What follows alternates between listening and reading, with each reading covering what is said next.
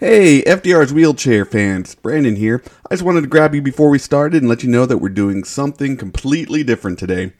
We had an episode all planned out and recorded, it just, we had some technical difficulties with it, so we are unable to air it, but uh, we're gonna try something new this week. We're calling it News for Dummies. We are taking the news topics that we find interesting, weird, strange, funny, anything like that, we'll just quickly go over them. We won't do our in depth conversation that we usually have on a few subjects. So sit back, relax, and have fun.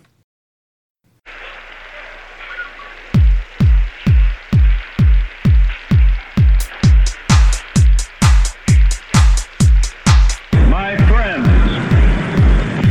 this is a day of national consecration. a date which will live in infamy.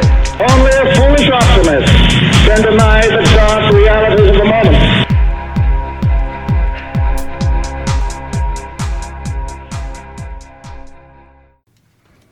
Welcome, FDR's wheelchair fan faithful. This is News for Dummies. First up on our agenda, Sarah Palin. Ah, good old Mama Grizzly Bear. Yeah, because she's from Alaska, where they have bears, and she's a mom, I guess. You know, you know, clever journalism. On April 1st, Sarah Palin announced that she is running for Congress.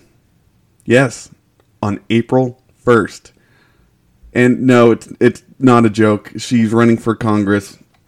She's replacing Don Young's seat, and she forgot to tell the Anchorage Times that she was running. You know, the biggest news outlet in the biggest city in the state that you're running for. So she's off to a great start. Many of you may not remember Sarah Palin, but she was brought to prominence when she was picked as John McCain's running mate in the 2008 presidential campaign, where he later stated, I wish we had vetted more. Sarah Palin is very famous for saying words, not necessarily in any particular order. She's entering a race with over four, almost 50 other. Is that is that right? Fi- I didn't know there was 50 people in Alaska that wanted to be part of the government. Hmm. Well, yeah. Um, almost 50 other candidates in the race. And one. Uh, really? You sure this isn't. One of them's named Santa Claus? Seriously, Santa Claus. Okay. Um, yeah, Santa Claus is a Democrat socialist. You sure this isn't April Fool's? No? Okay, well, yay. Santa Claus is running for Congress. Oh. Sarah Palin told the news yesterday when confronted asking whether she'd be able to handle the jackals of reporters. She responded by saying, Jackals will be jackling.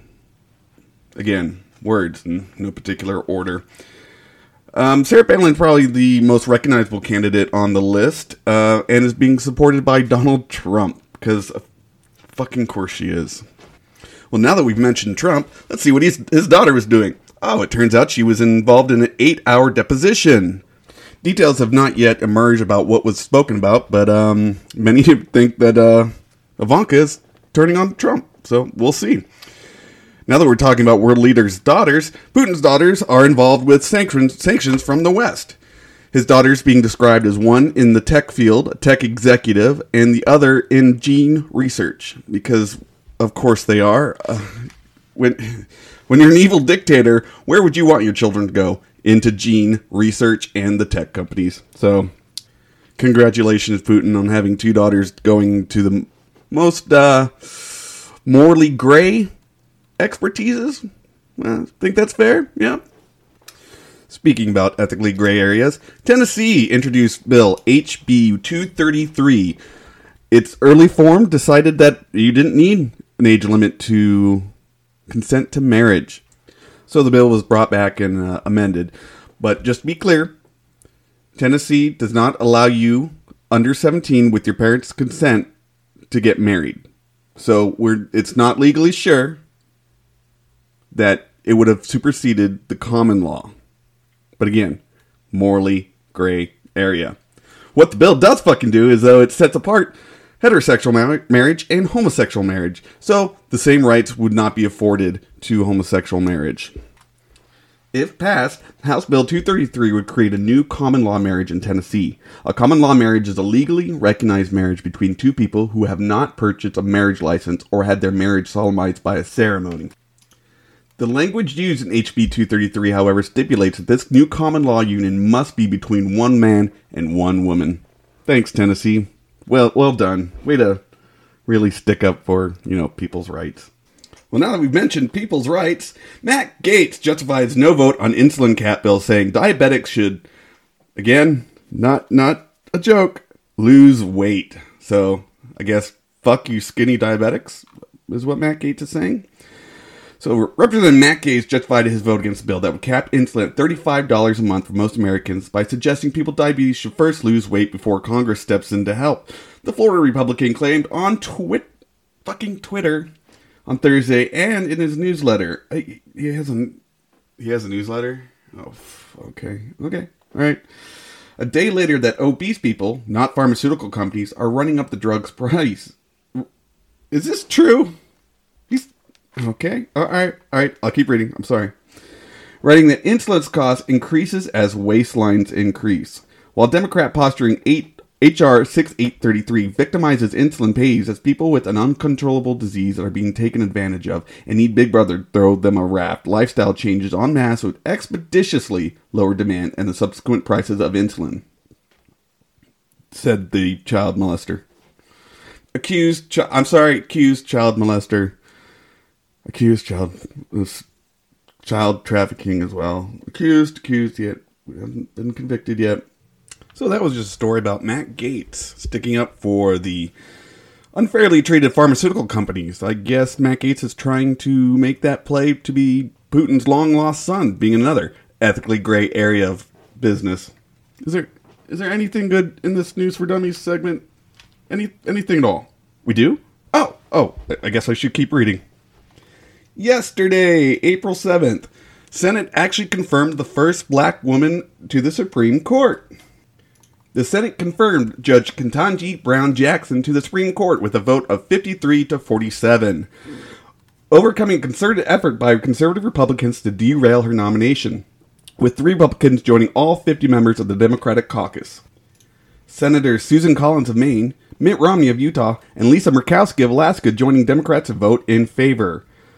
I actually looked into this of why the Republicans weren't voting for Ketanji Brown Jack Jackson, and it wasn't because she wasn't qualified. She's actually actually the most qualified judge the Supreme Court has ever nominated. The only answers I got was because I'm not.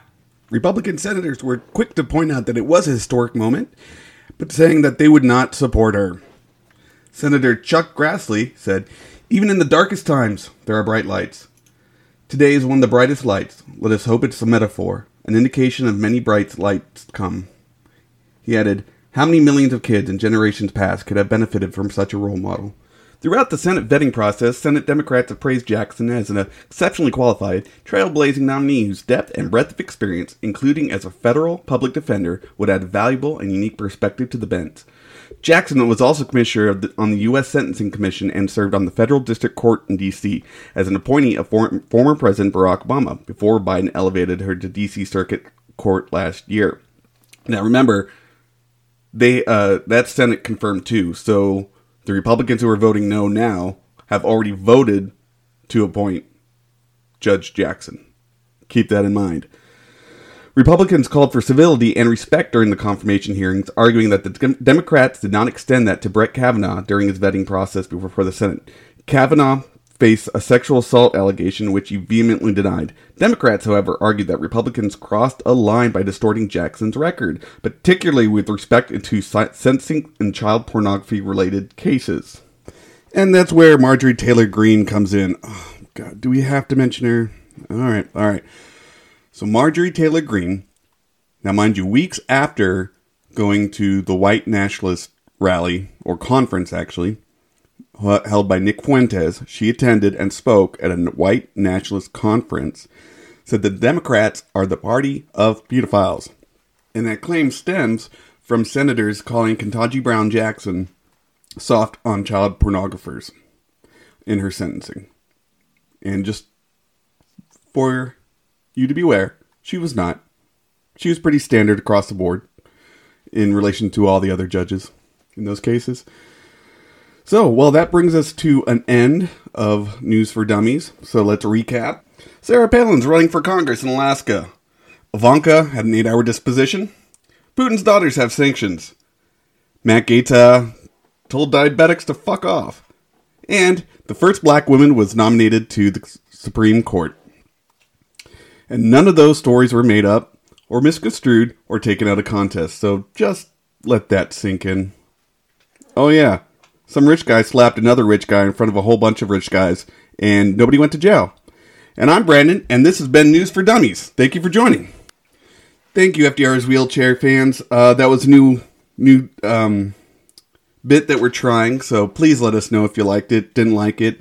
If you have anything we want you want to hear on News for Dummies, we'll be glad to take your requests. So you can reach us at FDR's Wheelchair Podcast at Gmail. You can visit our new website at FDR's and check out our new logo if you haven't already seen it in the in the app. Check us out on social media like Twitter, Facebook, Instagram. We're all over the place. Uh, the crew will be back next week for a full episode. We're sorry we didn't get one out this week, but we thought we'd give you some content rather than no content at all. And thank you for joining us. This has been A legacy of FDR in his wheelchair.